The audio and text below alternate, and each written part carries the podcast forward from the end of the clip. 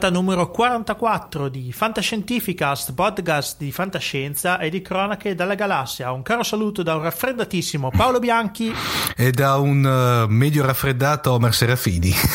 L'inverno avanza e anche l'influenza. Noi siamo reduci, tra l'altro, da Luca Comics, che è un po' il fil rouge di tutta questa puntata numero 44 di eh, Fantascientificast, ovviamente e eh, durante i Lucca Comics, ovviamente, oltre a divertirci un sacco, vero Omar? Soprattutto sì, il venerdì. Soprattutto quando... il venerdì, eh, un po' degradato il sabato, però il venerdì è stata veramente una, grande, una gran bella giornata. Magari ne parliamo a fine sì. episodio delle considerazioni di traffico del Lucca Comics, però abbiamo avuto modo di eh, vedere con mano e toccare con mano le novità della prossima stagione fantascientifica e eh, insomma abbiamo anche raccolto testimonianze e interviste di anteprime che vogliamo ovviamente condividere con voi ascoltatori. E iniziamo subito perché eh, siamo stati alla prima mm? proiezione italiana della serie televisiva che andrà in onda da eh, dicembre su Rai 4 della, eh, tratta dal fumetto Orfani, del quale già abbiamo parlato, fumetto di eh, Recchione Mammucari, eh, edito da Bonelli, eh, che eh, è stato, diciamo, eh, portato grazie alla produzione di Raicom, alla regia di Armando Traverso, che è un vecchio veterano sì. diciamo, della Rai, è stato portato in tv. Partirà da dicembre, c'è molta aspettativa. Noi abbiamo raccolto proprio le parole di eh, autori e eh, registi all'inizio della proiezione, faremo un piccolo intermezzo per dire le nostre opinioni e poi vi lasceremo al post proiezione che è stato comunque molto interessante. Pronti? Vorrei ringraziare prima di tutto Rai, Raicom, Rai 4, Rai Gold e Sergio Bonelli Editore che presenteranno adesso la serie oggi. Abbiamo qua in sala eh, Roberto Necote di, Rai, Alessandro Ravani di Raicom, Mauro Marcheselli di Bonelli Editore e poi abbiamo gli autori della serie, Roberto Recchioni, Emanuele Emiliano Mamucari e Armando Traverso. Grazie mille, passo la parola a Roberto Grazie mille.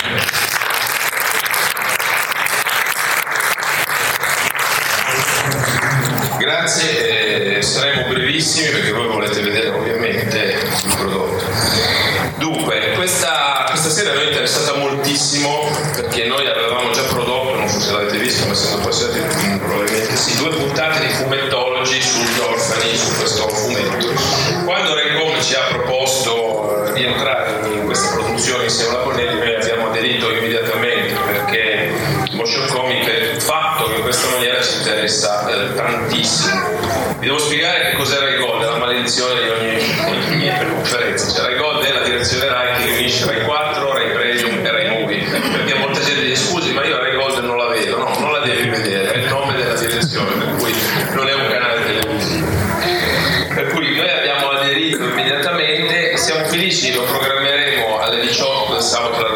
la domenica dal 6 dicembre in accoppiata, per cui un orario diciamo, interessante per il prodotto, lo ripeteremo poi ovviamente anche nella, seconda serata successivamente.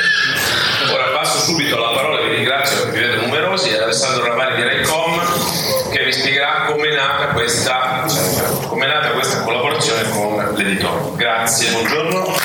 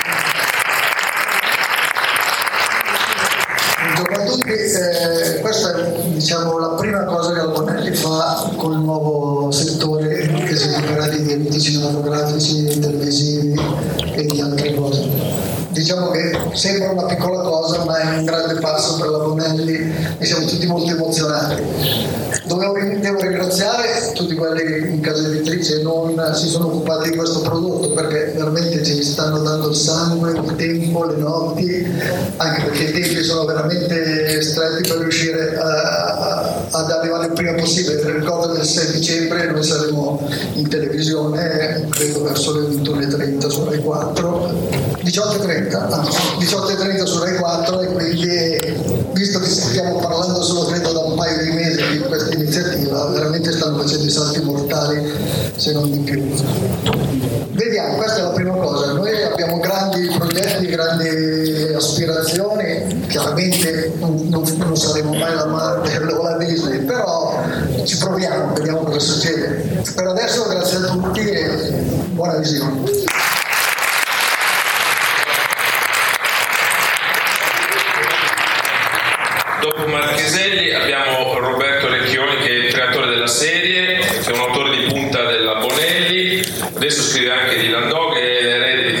Sclavi e non abbiamo precisato che sono 10 puntate da 20 minuti gli orfani.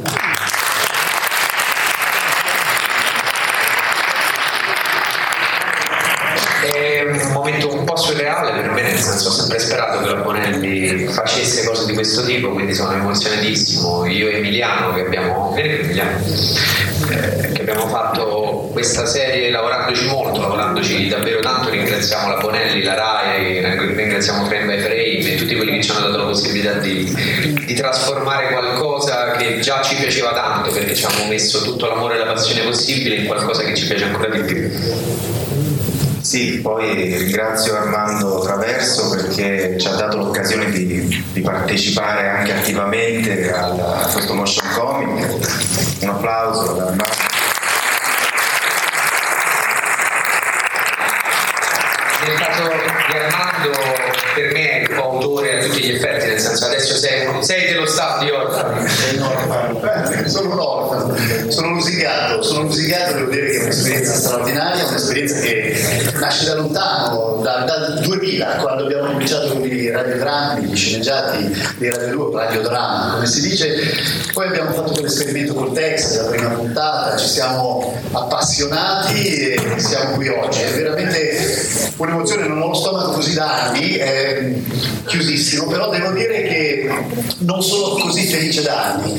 Eh, mia moglie che è presente in sala mi vede pochissimo perché esco al mattino tipo alle 7 e torno dopo la mezzanotte, ma è una passione travolgente, una passione travolgente dove il vostro contributo, quello di Vincenzo Sarno, quello di tutta la Bonelli, eh, continua ad alimentare insomma, questa, questa forza. Speriamo che tutto ciò possa tracimare dallo schermo e arrivarvi e che vi coinvolga. Un'altra cosa voglio dire, eh, questo è solo l'inizio, da qui in avanti partirà qualcosa di, di rutilante, molto probabilmente la storia di Orfani la conoscete, sarà un Luna Park nel senso migliore del termine.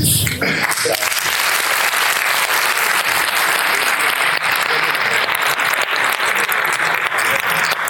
Allora, ringraziamo ancora Emiliano Mammuccheri che è il disegnatore, Armando Traverso che è la regia e la sceneggiatura.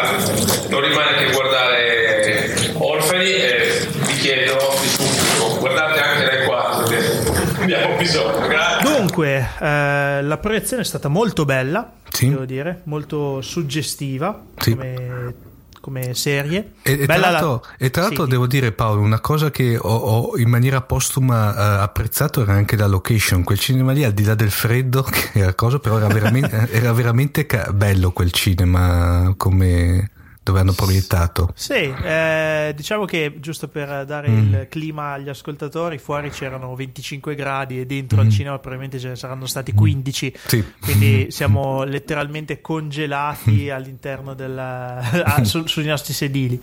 Eh, detto ciò, eh, c'è da dire che, eh, come dicevo, la, la, proiezione è stata molto gradita dal pubblico e anche da noi. Eh, giusto per dare due eh, indicazioni, poi ovviamente le diranno anche gli autori nel, nelle parole che abbiamo registrato. La tecnica utilizzata è quella del motion comics sì. Che ha la gente dell'età di Homer, scusa. Esatto. eh, no, no, ma è vero, è vero. Il motion comics è quella famosa, eh, come dire, famosa tecnica utilizzata da, da, dalle varie gulp e super gulp nelle varie sue in TV. TV esatto. In TV. il Nick Carter oppure il gruppo TNT che se li ricorda, ma anche alcuni supereroi. Ma forse ancora prima, Paolo, te proprio lì non eri nato perché ero piccolissimo io, anche gli eroi di cartone, che era una serie andata sempre sempre, quando la Rai è ancora in bianco e nero, eh, intorno ai primissimi anni 70, per cui parliamo di qualcosa come 71-72. Parliamo tanto, di una cosa che sì, assolutamente non ha, no, no, no tanto, giusto sia. per la cronaca, tra l'altro è, è, la, è la, sigla, la, sigla, con cui introduciamo la rubrica di Antonio Simonetti, è la sigla di, di, di appunto di di Lucio Dalla tratta da quella, da, da quella serie lì e lì proprio è stata lanciata quel tipo di animazione molto semplice ma pa- eh, Paolo io direi estremamente suggestiva molto italiana, possiamo dirlo. Sì. Non so se ci sono, penso che anche all'estero andasse. Eh, sì, sì, sì, Però, sì. Boh, nell'immaginario nostro mm, forse sì. è rimasta un pochino di più.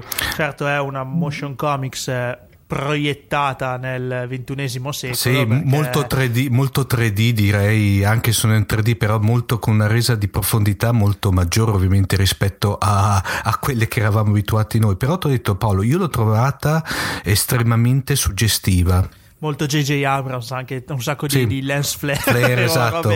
del genere. Comunque, mm. vabbè, ormai oggi sono d'obbligo. Comunque, sì, una motion comics portata all'ennesima potenza per eh, ovviamente essere compresa ed apprezzata dal pubblico eh, giovanile di oggi. Quindi, mm. sicuramente un lavoro molto bello. La musica, la, la musica. Mus- la colonna sonora era strepitosa Veramente Se continua cosa... così, davvero la musica fa tanto in questo No, no, è una cosa. Da, no, adesso non, non voglio, ma da pelle d'oca, veramente. Quindi l'ascolterete a dicembre, poi i dettagli sì. ovviamente cercheremo di metterli il più possibile nelle note. Attualmente mm. non mi viene in mente l'autore, l'abbiamo cercato prima dell'episodio sì. ma non, non, non, mm. non, siamo riusciti a trovarlo, mm. quindi ci sforzeremo per trovare eh, il nome dell'autore delle musiche e eh, bravo alla regia Armando Traverso. Armando Traverso è, come dicevo, un veterano della RAI, ha condotto diversi programmi per ragazzi, ne ha seguito la produzione quindi eh, per la RAI diciamo che è un'istituzione, quindi mm. la Bonelli ha fatto un'ottima scelta a mio avviso a mettere lui alla eh, regia, insomma lo sentirete anche un personaggio poliedrico e molto entusiasta per il progetto, quindi eh, ci crede davvero, quindi chissà eh, orfani eh, dove andrà a finire anche perché la Bonelli a livello di fumetti è già partita con uh, uno spin-off mi sembra. Esatto sì er, er, Ringo mi pare che si intitoli esatto, Ringo. eh, poi le orme di uno dei protagonisti. Poi il nostro buon Antonio Serra ci aveva buttato lì un qualche cosa per cui sembra che per intenderci l'universo, l'universo ecosistema di orfani non rimarrà fine a, eh, non si chiuderà su questi due su, due, su, queste due serie. No, l'hanno lasciato intendere anche gli mm, autori durante sì. il pre e post proiezione, insomma, che è un tutto in divenire, dipende dalla sì. risposta di pubblico. Quindi eh, vi lasciamo adesso alla seconda parte del loro intervento, dopodiché chiudiamo e eh, con Orfa dividiamo appuntamento a inizio dicembre quando la proiezione diventerà ufficiale su Rai 4 la domenica alle 6 e mezza se non mi sbaglio. Sì, tra l'altro ottimo orario secondo me perché rende abbastanza fruibile a tutti. Sì, quindi la seguiremo e ci interesseranno molto anche le vostre impressioni siamo contenti della, della vostra accoglienza, direi che il prodotto è molto buono come, come avete visto e vorrei, se volete porre delle domande ai creatori, al regista, a chi l'ha scritto, all'editore, siamo disponibili, potete farlo tranquillamente, grazie.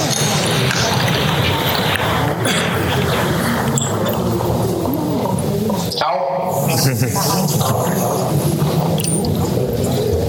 Io intanto volevo aggiungere solo una cosa, eh, prima nel, dire, nell'essere quanto più sintetico e veloce eh, ho omesso, cioè che gran parte del valore di quello che avete visto sta ovviamente eh, nel talento di Emiliano Mamucari e di Roberto Recchioni, nei suoi disegni che ci hanno facilitato tantissimo, avete visto la tecnica che abbiamo usata è quella del rotoscopio, si ritaglia il personaggio, si ricostruisce il background, il fondo e questo ci consente di muovere il personaggio e di dare anche quell'effetto di parallasse, cioè di 3D eh, che può aiutare quindi a dare dinamicità alla storia. Siamo lontani da un cartone animato, non lo vogliamo essere, è tutta un'altra cosa come ben sapete, ma ribadisco, tutto ciò è stato possibile grazie alla linea di Emiliano, davvero meraviglioso, l'avete apprezzato, e al talento di Roberto che ha scritto eh, una storia che era già cinematografica, quindi che aveva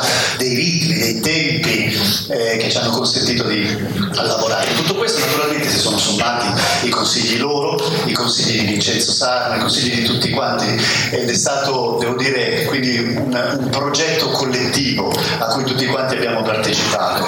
Eh, vi preannunciavo eh, l'espressione, non so quanto felice sia stata quella del Luna Park, ma volevo solo dire che la storia la conoscete, avrà un, un andamento crescente e rutilante e, e, sarò felice se la, seguiate, se la seguirete perché ne potrete apprezzare ancora di più eh, il dinamismo e, e l'evoluzione di questo tipo di approccio, dunque di questo tipo di tecnica. Grazie.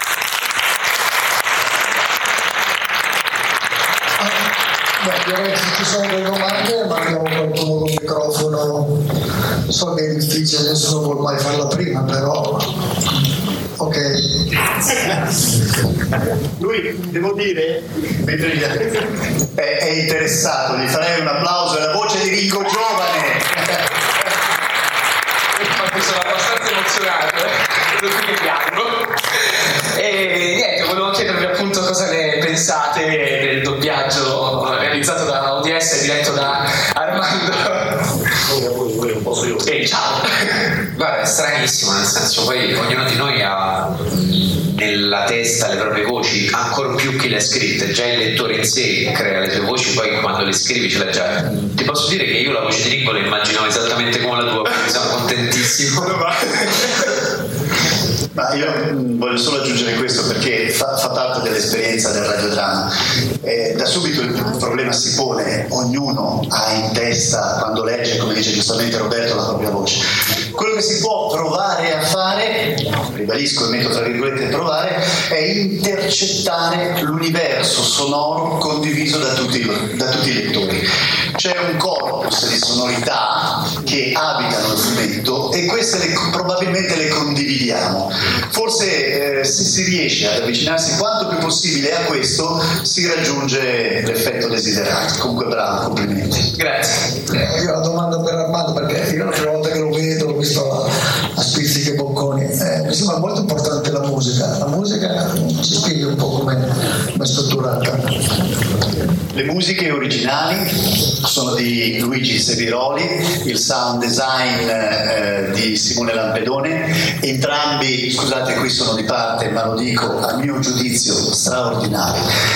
Eh, la musica come è strutturata? Allora, qui si impone un paragone molto alto, io chiedo subito scusa, perché il paragone è quello tra eh, Sergio Leone e il grande maestro Ennio Morricone. Perché questo? Perché le musiche vengono scritte appositamente eh, per motion comic. Quindi noi facciamo una prima stesura, un primo videoboard in cui mettiamo insieme tutte le vignette. Prima ancora abbiamo fatto il cosiddetto parlato, cioè mettiamo insieme tutti i dialoghi.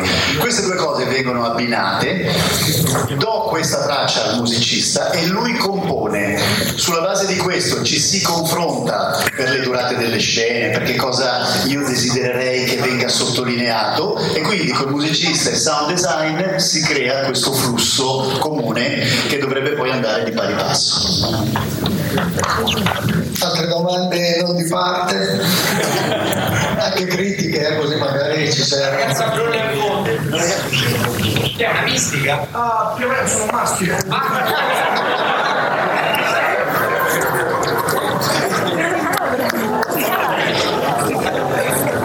Volevo sapere se eventualmente.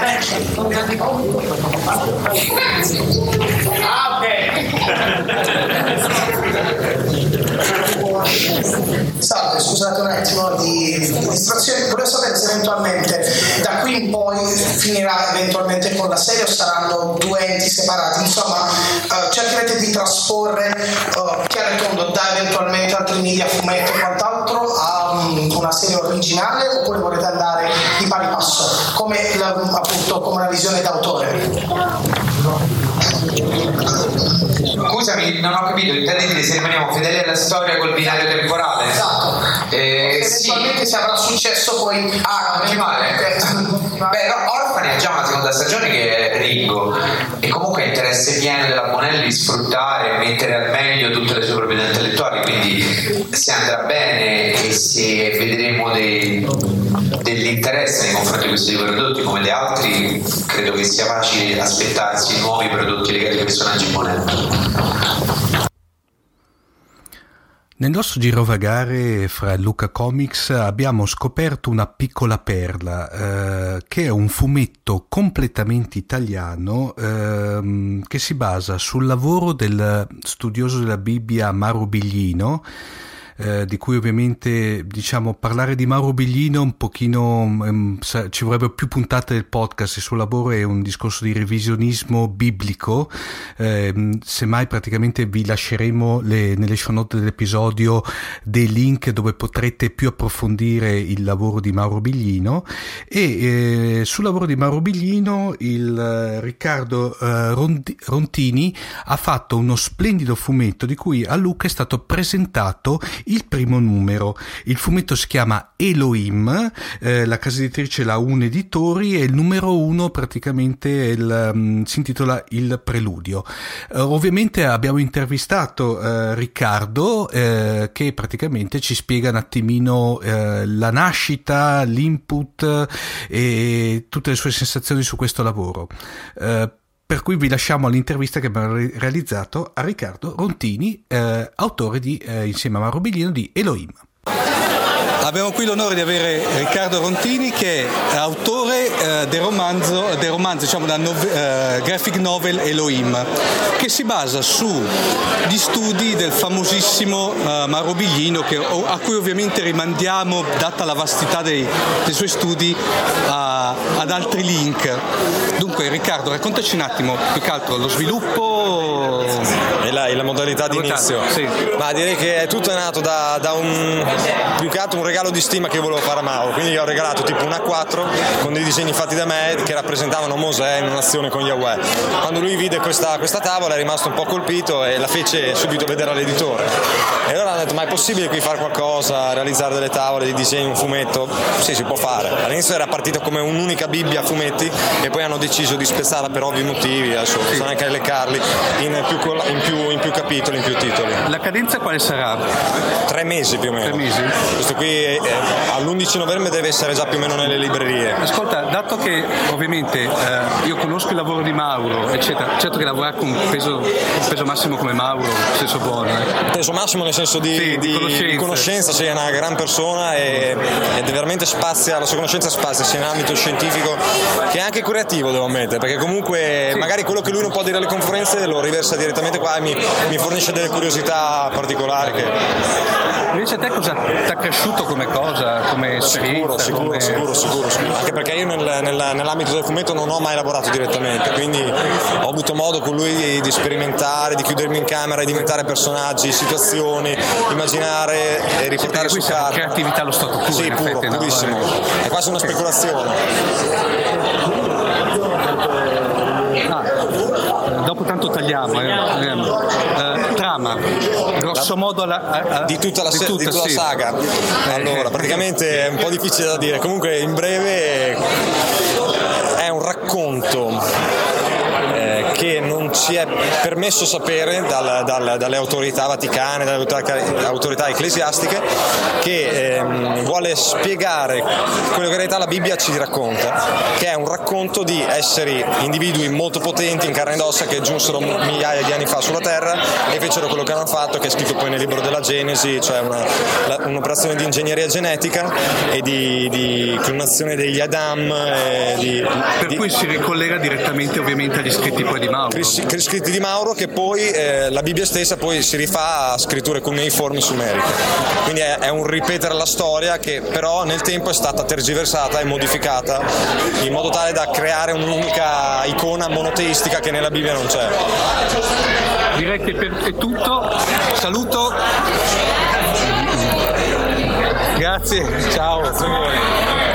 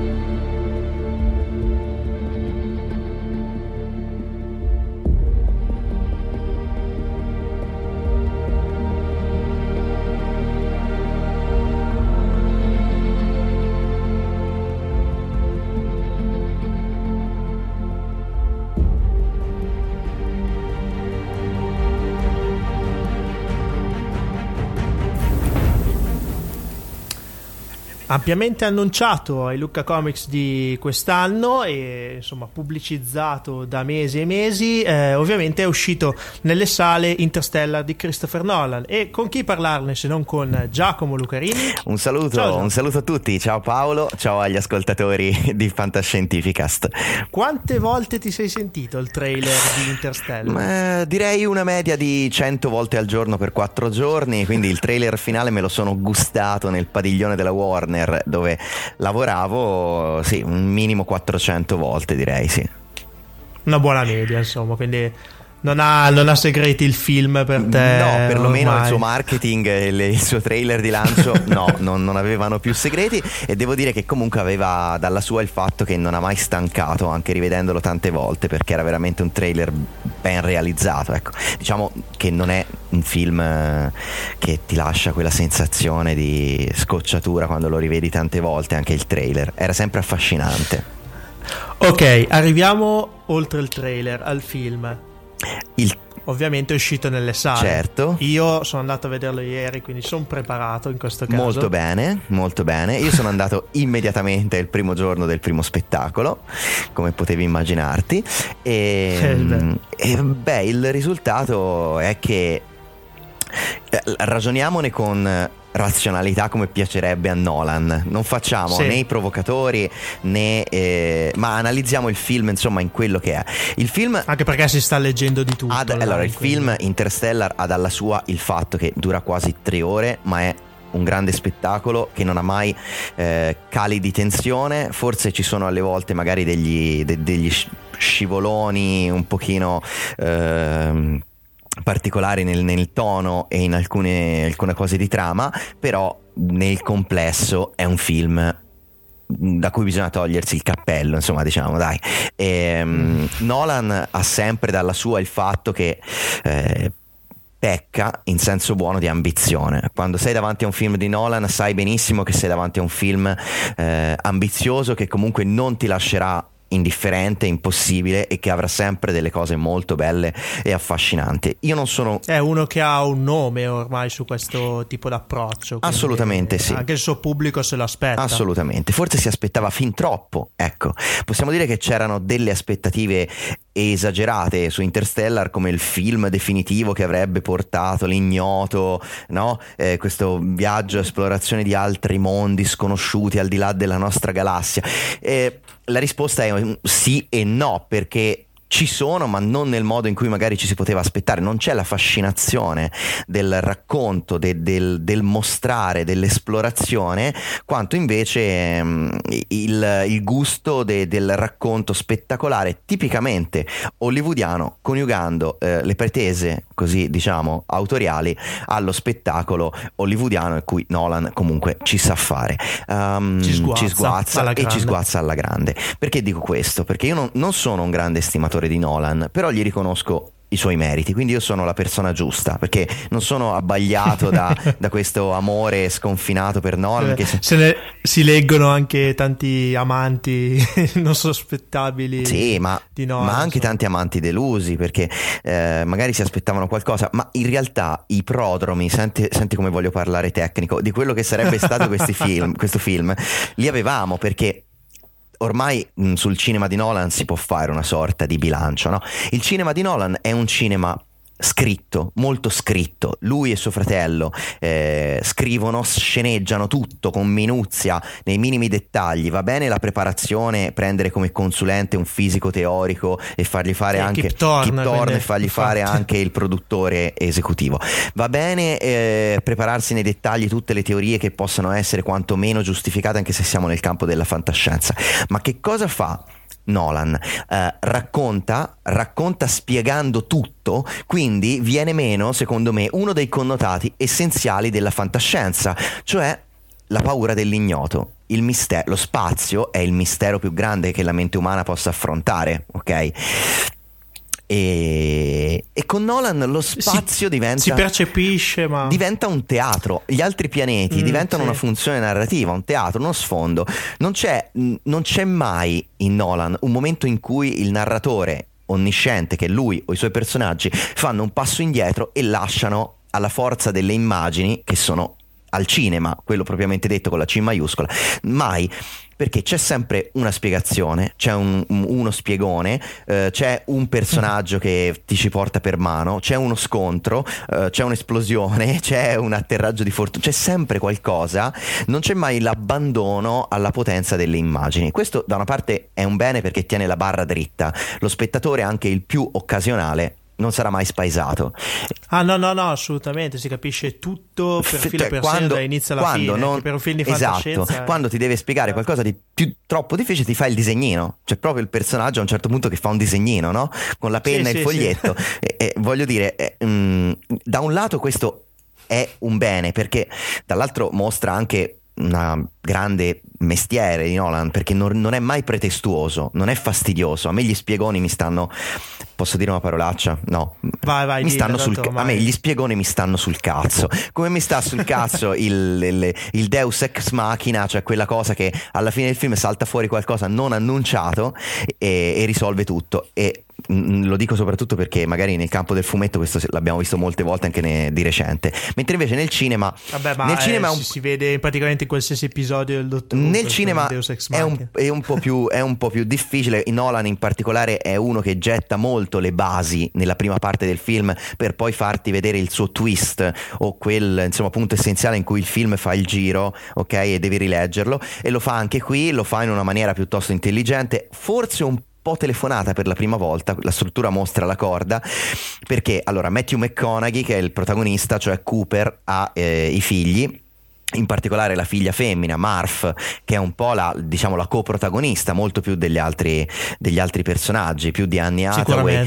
Um, quindi c'è la figlia, ovviamente da bambina e poi da adulta, perché insomma il tempo scorre eh, in, ehm, in, modo differente, come lo sappiamo la relatività entra in campo quando poi si va nello spazio, si attraversano i wormhole e si va verso i buchi neri, no? E questo, esatto. questo è molto ben spiegato nel film e eh, viene fatto in maniera quasi indolore, forse troppo. Non hai notato anche tu che il passaggio del tempo diverso sulla Terra viene quasi dato per scontato al di là dei messaggi che pa- padre e figli si scambiano dalla navetta spaziale alla Terra senza in realtà poter comunicare in tempo reale, no? C'è un po' questo, Sì. questo, questo foglietton un po' da, da romanzone rosa dell'Ottocento, no? Ci sono molti primi piani, molte lacrime, cioè... i- non voglio rivelare troppo a chi non l'ho ancora visto, ma secondo me devono carità. prepararsi al fatto che e questo vorrei anche il tuo parere, ehm, l'impianto familiar sentimentale si fagocita molto di Ah. più di quello fantascientifico. Sicuro, mai visto gente, tanta gente piangere al cinema per un film di fantascienza in vita mia. E questo, cioè, veramente... questo da, un- da una parte No, potrebbe no, essere da una parte potrebbe essere anche una cosa audace da parte di Nolan, sicuramente meditata. Quindi cioè non è né la fantascienza d'azione, perché tutta la prima parte, la prima ora e mezzo, anzi è molto preparatoria, è molto lunga. Sì. Eh, non è fantascienza scienza, cioè quella fantascienza che pretende di essere scienza con spiegoni vari, perché comunque gli spie- Beh, ci sono, ma sono eh, brevi. Sì, Mm. ma però potrei metterla nel campo della hard science fiction, nel senso in quella fantascienza un po' asimoviana, clarkiana, ecco, diciamo così. Sì, senza pretese. Secondo me ri- di- rientra, senza grosse pretese, però rientra in quel campo. E non è la fantascienza kubrickiana. No. O tarkovskiana che si voglia, perché Ta- tanti riferimenti, eh, ma non, non lo è. tantissime citazioni quasi inevitabili, ovviamente, dalle astronavi alla rappresentazione dello spazio, alle tute, a, a tanti oggetti di scena.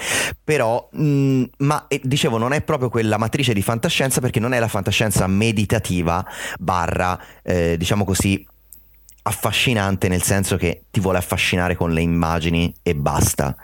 Eh, la grande differenza che tutti credo potranno notare dopo aver visto Interstellar visto che si faceva il parallelo kubrickiano all'inizio, no? Si diceva, ah, Mhm. Nolan fa Kubrick perché vanno nello spazio, in un'altra dimensione, un'altra galassia, ci sarà l'ignoto, ci sarà l'attraversamento del buco nero. eh, Cioè, in Nolan, persino quando l'uomo piccolo nella sua infinitesimalità entra nel, nel mistero, nell'ignoto, nel, nel- nel buio, n- al di là dei confini del- dello spazio, si ritrova in una rappresentazione ben strutturata.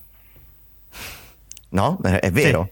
Lo diciamo Sì, sì, senza sì, sì. spoiler perché tanto non diciamo che- di che cosa si tratta, no? Tra l'altro è il grande, poi è il grande, no, la grande rivoluzione della trama de- de- del film, no?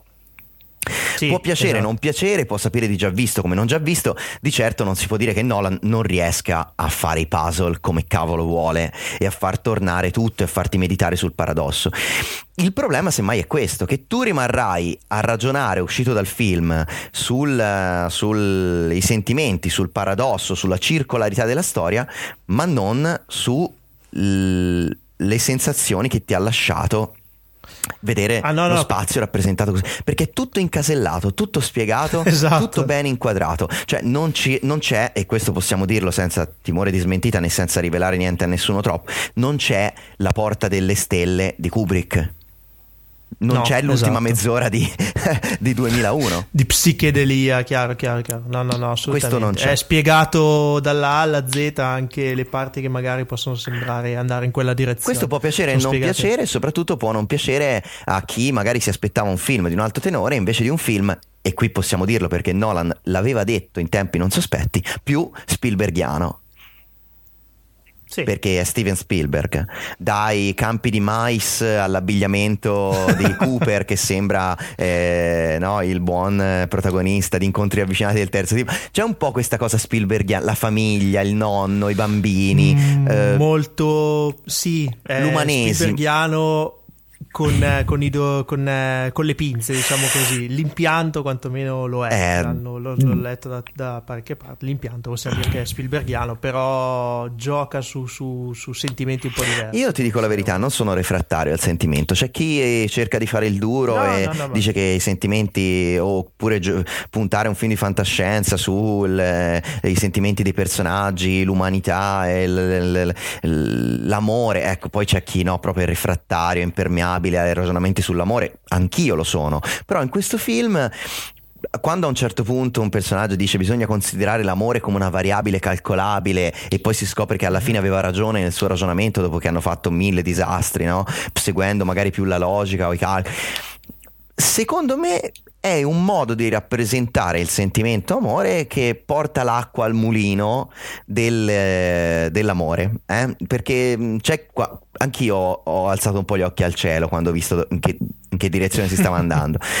Però devo dire che il risultato finale non mi è dispiaciuto. E poi quando sento quei tromboni, e lo dico, eh, non faccio riferimento e non farò nomi, gente che lavora nel, nel, campo della sceneggiatura che, che, dice ah eh, questo film di Nolan è una cagata perché punta tutto in maniera sbagliata su cose trite oppure su eh, ridurre tutto ai sentimenti cioè ragazzi ora non che io Nolan, tra l'altro, ve lo ripeto, non, non mi sta neanche particolarmente simpatico.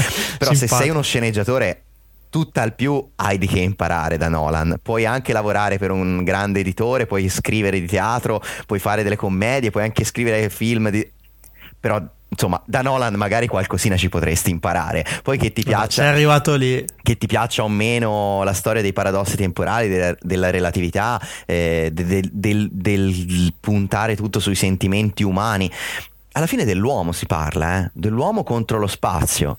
È vero, magari non c'è quello scontro epocale che ti aspettavi, quella fascinazione, quella cosa che ti contorce le budella, cioè voglio dire, in Gravity abbiamo visto molto più fantascienza. No, e sì, più sì, spazio. Sì. Uso questo termine fantascienza perché poi c'è stato un grande dibattito scienza, fantascienza, insomma, film drammatico, cioè, però in Gravity c'era la paura dell'ignoto. Cioè io, sì, io mi sono sì. sentito male, cioè non sentito male, ma sulla poltroncina, se sei uno spettatore di quelli che si lascia andare alla forza delle immagini del cinema, ti viene l'angoscia. Ti viene l'angoscia, soprattutto nella prima parte, cioè quando mh, mm, Sandra Bullock è alla deriva nello spazio, cioè, cioè il, il, silenzio, il vuoto, il, cioè era tutta un'altra cosa. Invece Interstellar tiene sempre dritta la barra, mh, mm, ti guida dove vuole lui, ti, ti, dà magari delle sensazioni, però rimangono un po' in superficie. Ecco, è, eh, comanda lo spettacolo e comanda eh, il capitano che è Nolan, ti porta dove vuole lui ti racconta quello che vuole lui e soprattutto lo fa con una struttura che è fortemente eh, strutturata, eh, struttura strutturata, nel senso proprio che sì, poi sì, sì, quando arrivi alla fine del film e lo analizzi vedi tutti i passaggi, no? Questo è un po' Chiaro. il problema di Nolan, che poi è un problema che è un problema non problema, cioè i suoi film hanno proprio questo schema, no? Ehm, che seguono da, dall'inizio. esatto, cioè, cioè, antefatto, premessa, eh, indizi, dramma, Stia. scontro e poi va bene, e poi tutta la risoluzione fino al twist che ti fa capire tutti gli indizi che c'erano alla fine e quindi anche qui moderatamente c'è questa struttura. Giacomo, ci avviamo alla fase finale perché stiamo superando abbondantemente i 15 sì, minuti. Poi Ti faccio un'ultima. Tutti. no, sicuramente voi invogliate andare a vedere, però eh, ti faccio l'ultima domanda. Ci troviamo davanti a forse, non voglio peccare di, ma forse il miglior film di fantascienza propriamente detto, tipo science fiction, hard science fiction degli ultimi 6-7 anni? È dura. Io io li considererei un, una coppia perché sai che io ho questo debole per Gravity quindi che tra l'altro sono due volti più o meno diversi allora uno non deve fasciarsi la testa con Kubrick o con Tarkovsky perché se la rompe quella è una fantascienza che non riavremo, ah beh, non riavremo mai più per motivi no. che dovremmo fare altre due puntate speciali per spiegare perché quindi non, eh beh, faremo, non, rimanere impunta- non, non, non, rimanere impuntati su questo punto. Gravity da una parte. Eh? Gravity da una parte dal, dal, senso di cinema, grande cinema con la C maiuscola, immagine fa- e, e Interstellar dall'altra, grande racconto di fantascienza umana.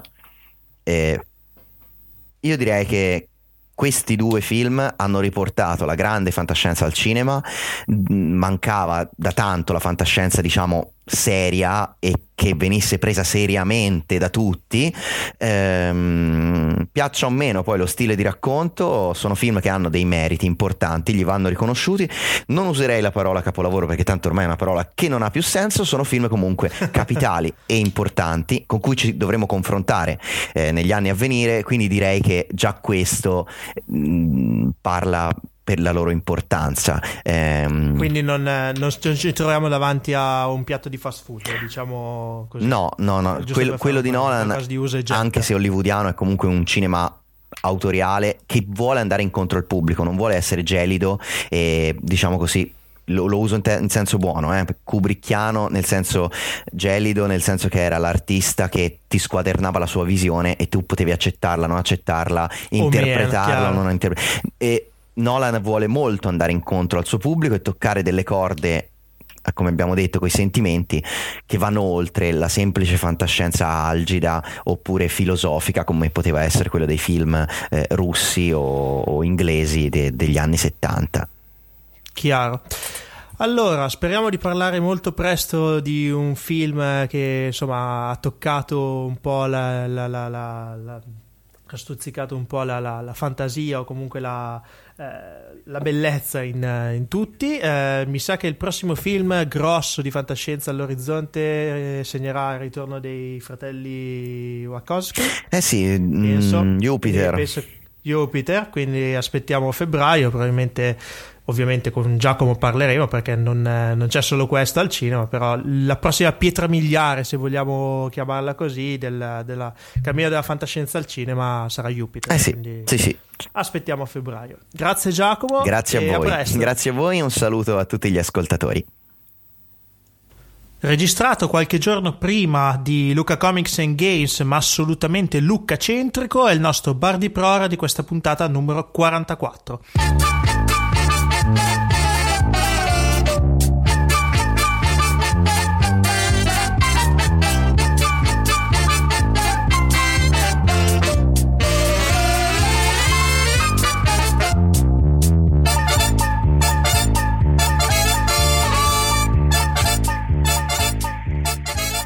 Puntata numero 44 di Fantascientificast. Ai tavoli del nostro bar di Prora oggi abbiamo Andrea Ligabue, conosciuto come il ludologo. Ciao Andrea.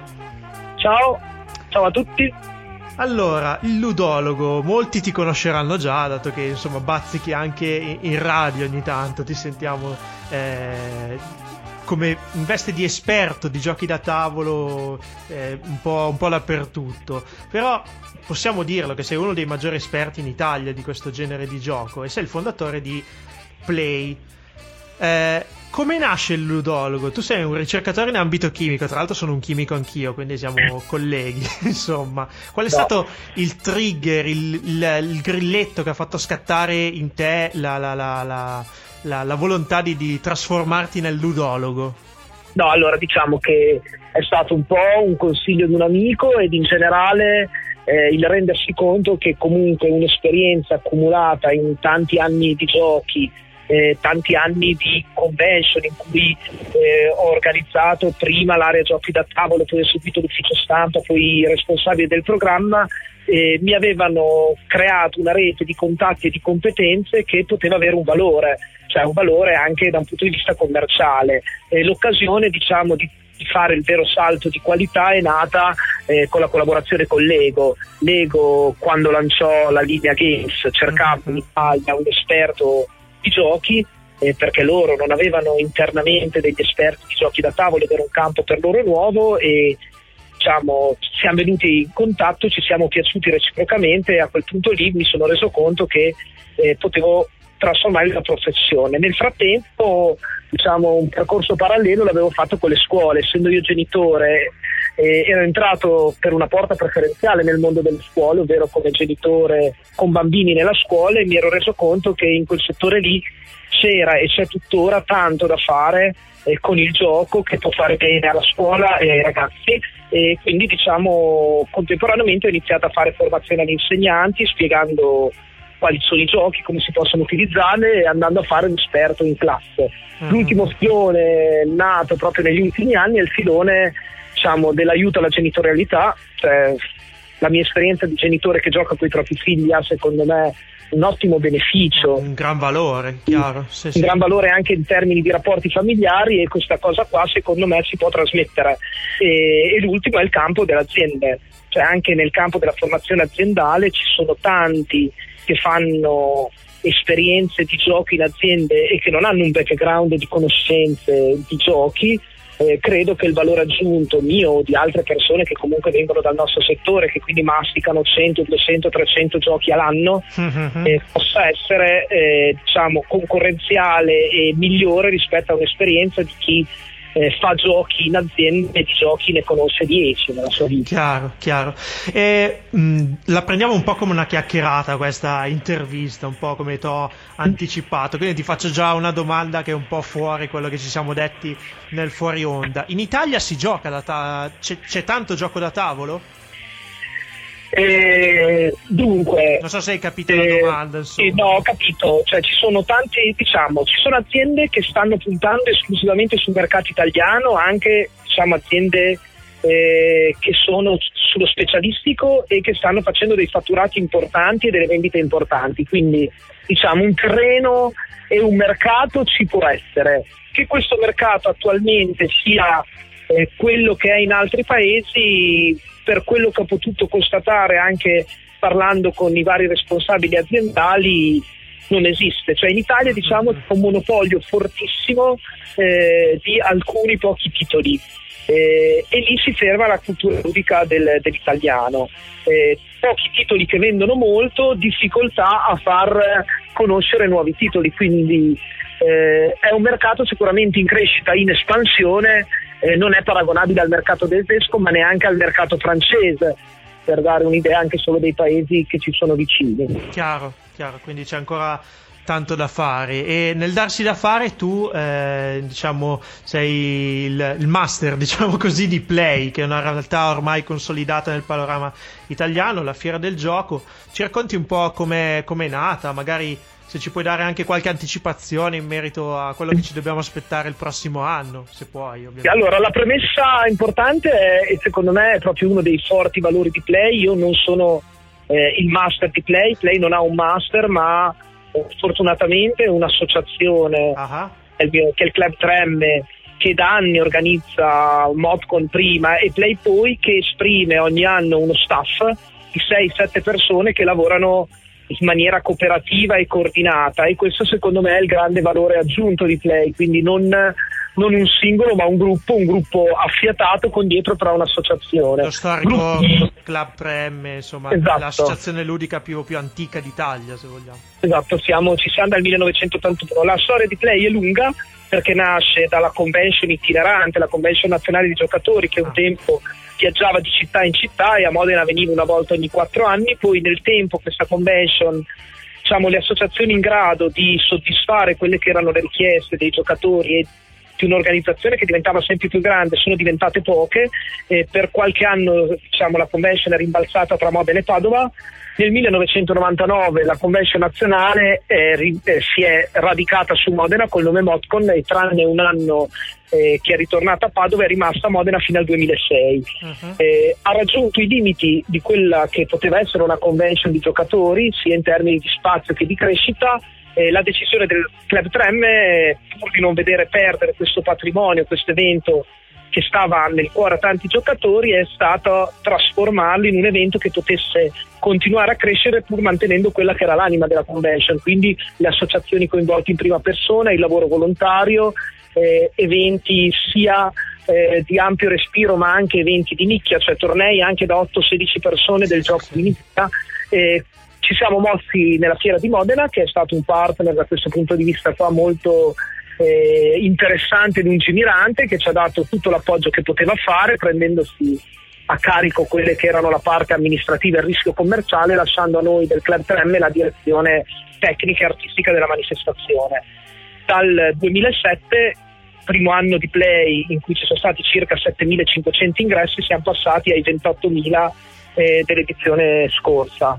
Novità del 2015, eh, te le posso anticipare perché intanto diciamo, siamo già presenti a Lucca a distribuire degli ingressi riduzione in cui alcune di queste novità sono, eh, sono elencate, sicuramente sarà uno dei temi forti, sarà eh, Star Wars e quindi eh, penso che faccia piacere agli ascoltatori. Assolutamente. Eh, in occasione dell'uscita del settimo film, diciamo, ci saranno eventi a tema. Sappiamo che già diverse case editrici hanno titoli interessanti che riguardano quel tema lì, cioè, speriamo di riuscire a ricoinvolgere anche aziende grosse eh, che hanno una partnership importante con, con, il brand e quindi sicuramente quello sarà uno dei temi. Un altro tema forte sarà eh, la resistenza, uh-huh. per il settantesimo anniversario della resistenza italiana. A Modena la resistenza è un tema molto sentito, molto forte. Abbiamo un istituto storico che lavora molto bene, culturalmente importante su questo tema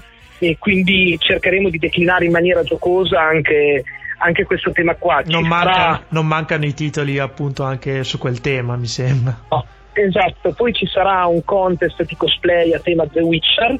Eh, The Witcher, il gioco da tavolo, viene presentato quest'anno a Lucca in forma non ancora commercialmente disponibile, a mhm. Play invece sarà disponibile e ci sarà anche un contest a tema, quindi queste diciamo sono tre delle novità. Eh, punteremo a crescere anche sull'area dei giochi di ruolo, che è un settore che a noi sta molto a cuore perché anche proprio come associazione siamo nati intorno a Dungeons and Dragons ai primi giochi di ruolo e quindi vorremmo crescere anche in quel settore lì diventando un punto di riferimento a livello nazionale anche per quel che riguarda il gioco di ruolo. Molto interessante, sono elettrizzato già ora insomma, per quello che succederà ad aprile. Intanto ti ringrazio per queste eh, anticipazioni. Arriviamo alla fantascienza, perché ovviamente sei anche un appassionato di, di fantascienza. Mm, Andrea Bersani, and, and, scusa, Andrea Ligabue, eh, quali libri, film, serie di fantascienza lo appassionano?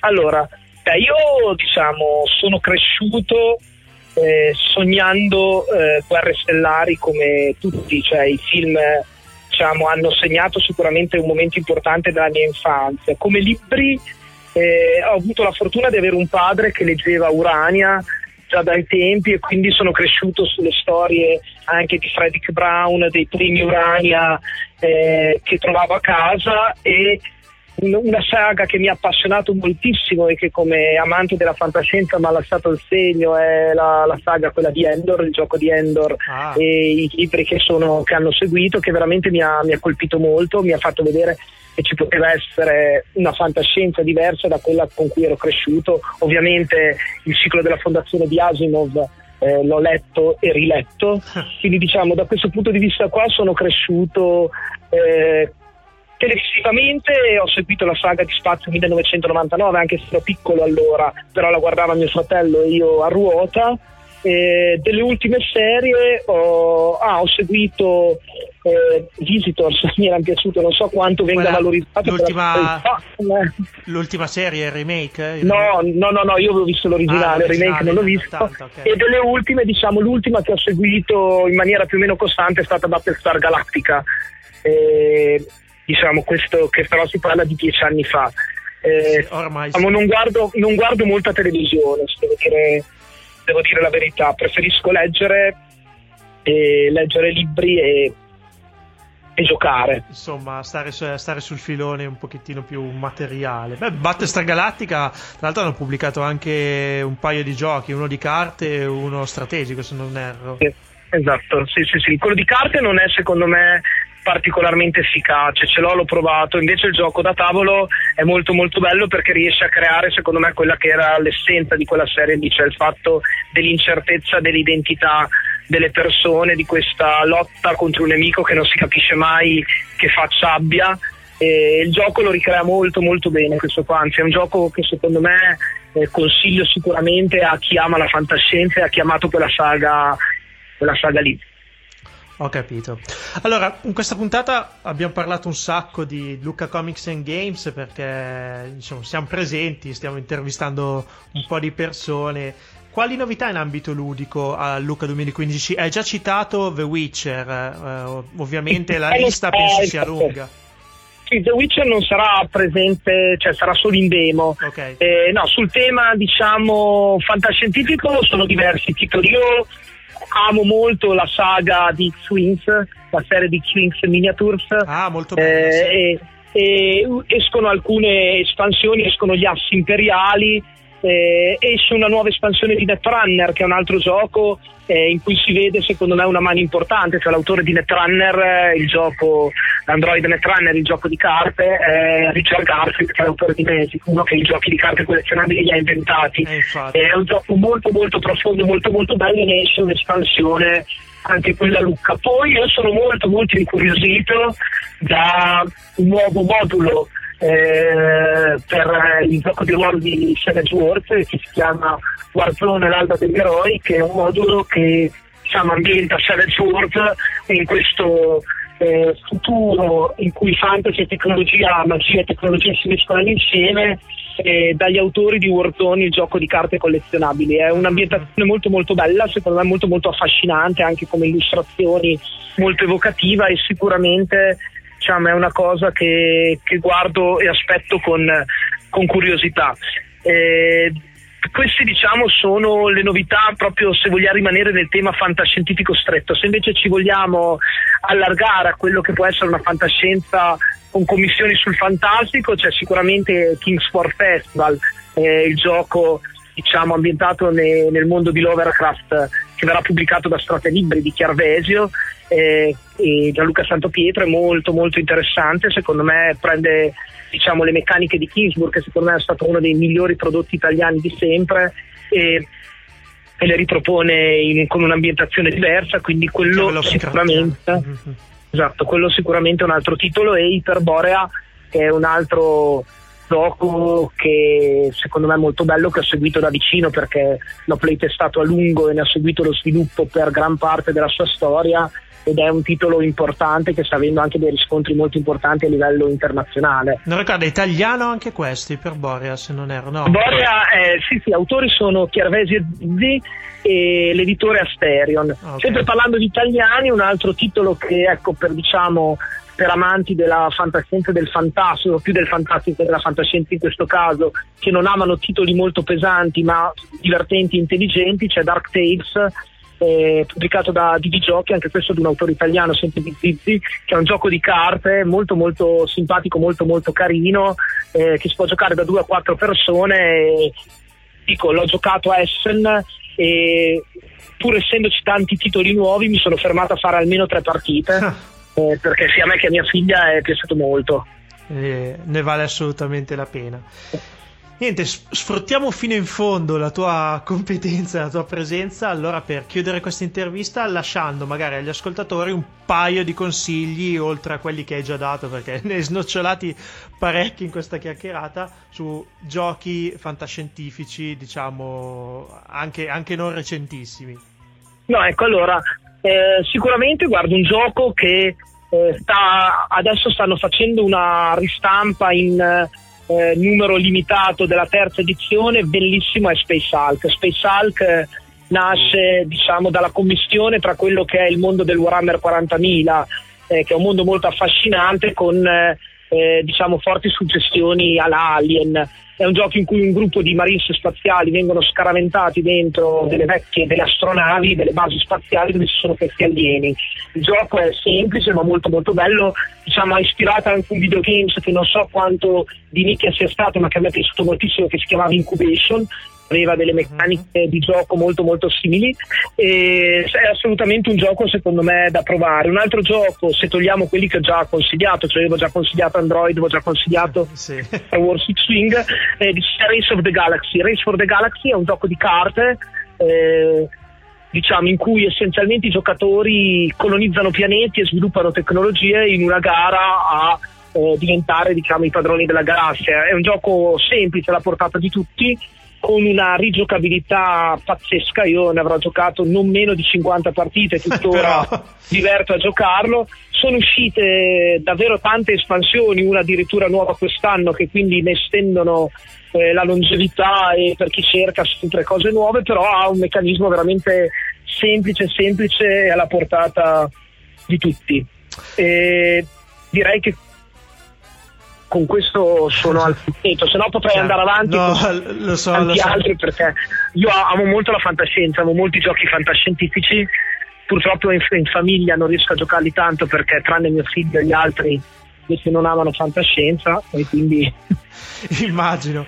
Eh, su Space Hulk ti devo dire ho provato ho, più che altro ho visto le miniature in ludoteca e sono rimasto impressionato. Dettagli veramente molto più alti rispetto a quelle di, di Warhammer 40.000 classici tanto che tanti giocatori mi hanno detto che stanno comprando la confezione per, per uh, rimpinguare l'esercito e avere qualcosa di meglio da, da dipingere quindi veramente notevole, sì, devo, devo ammetterlo. Niente, eh, Andrea, ti ringrazio molto per la disponibilità e per averci dato così tante suggestioni. Figurati, grazie a te e insomma se hai voglia di parlare ancora di giochi io ci sono, sono sempre disponibile. Oh, alla grande, allora ti ricontatteremo molto presto e ci vediamo sicuramente alla Play il prossimo anno. Grazie Andrea. Ciao, buon gioco a tutti.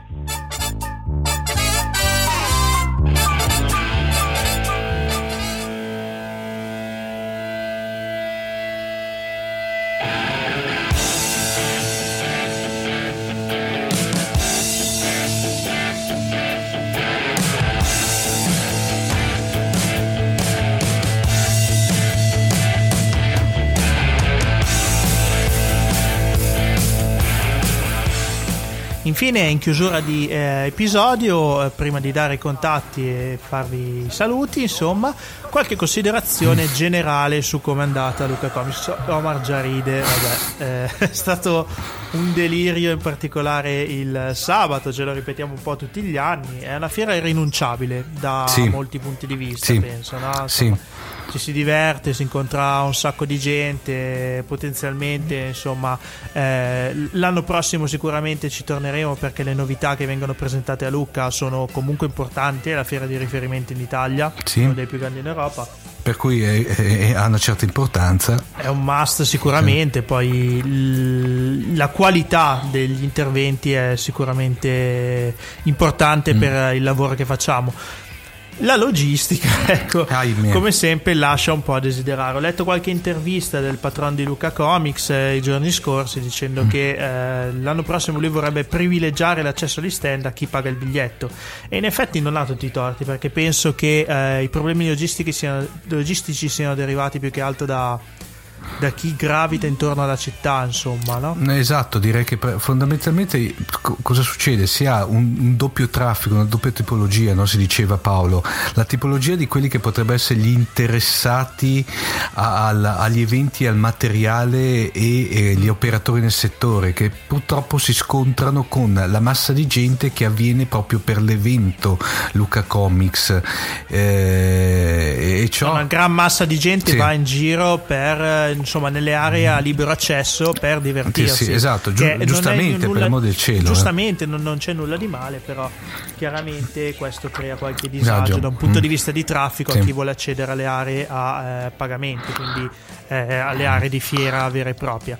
Eh, chissà, insomma, è una bella sfida perché Luca è una città di 90.000 abitanti che Sì. si ritrova No, ad no. avere una popolazione più che raddoppiata praticamente Sì, in quattro sì. giorni all'anno e non è, non è semplice. Io stesso mi sono ritrovato in una brutta situazione, Omar lo sa, insomma, parcheggi in tripla fila e ma- mia macchina ovviamente nella fila in mezzo, quindi non è stato simpaticissimo, però per carità sono inconvenienti che se ci si fa una risata sopra si attraversano, però sarebbe il caso magari di Sì. sistemare eh, una volta per tutte. Non vogliamo dare tanti suggerimenti, io penso che già andare nella direzione di privilegiare chi vuole accedere agli stand eh, sia già un'idea eh, più che buona. Insomma, Esatto, esatto. Realizzarla, in bocca al lupo agli organizzatori di Luca Comics.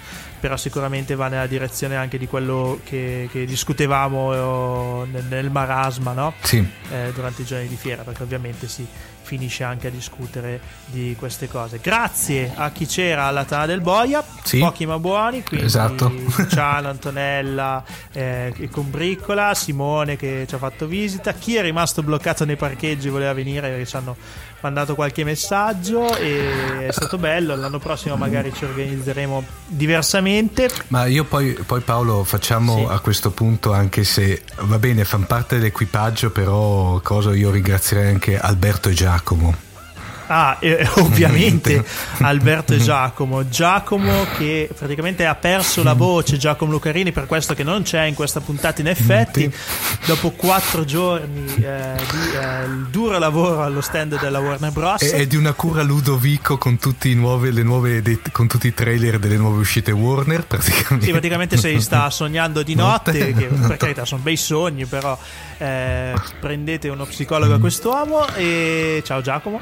E Alberto ovviamente che è stato di grandissimo supporto anche quest'anno e ha avuto anche l'onore di presentare oh. eh, un, un, giocone diciamo eh, insomma un, il, un, gro, un, grosso giocone. Un grosso giocone insomma il gioco di ruolo ideato e comunque realizzato sulla figura di Rocco Siffredi quindi mm-hmm veramente importante, diciamo, come gioco.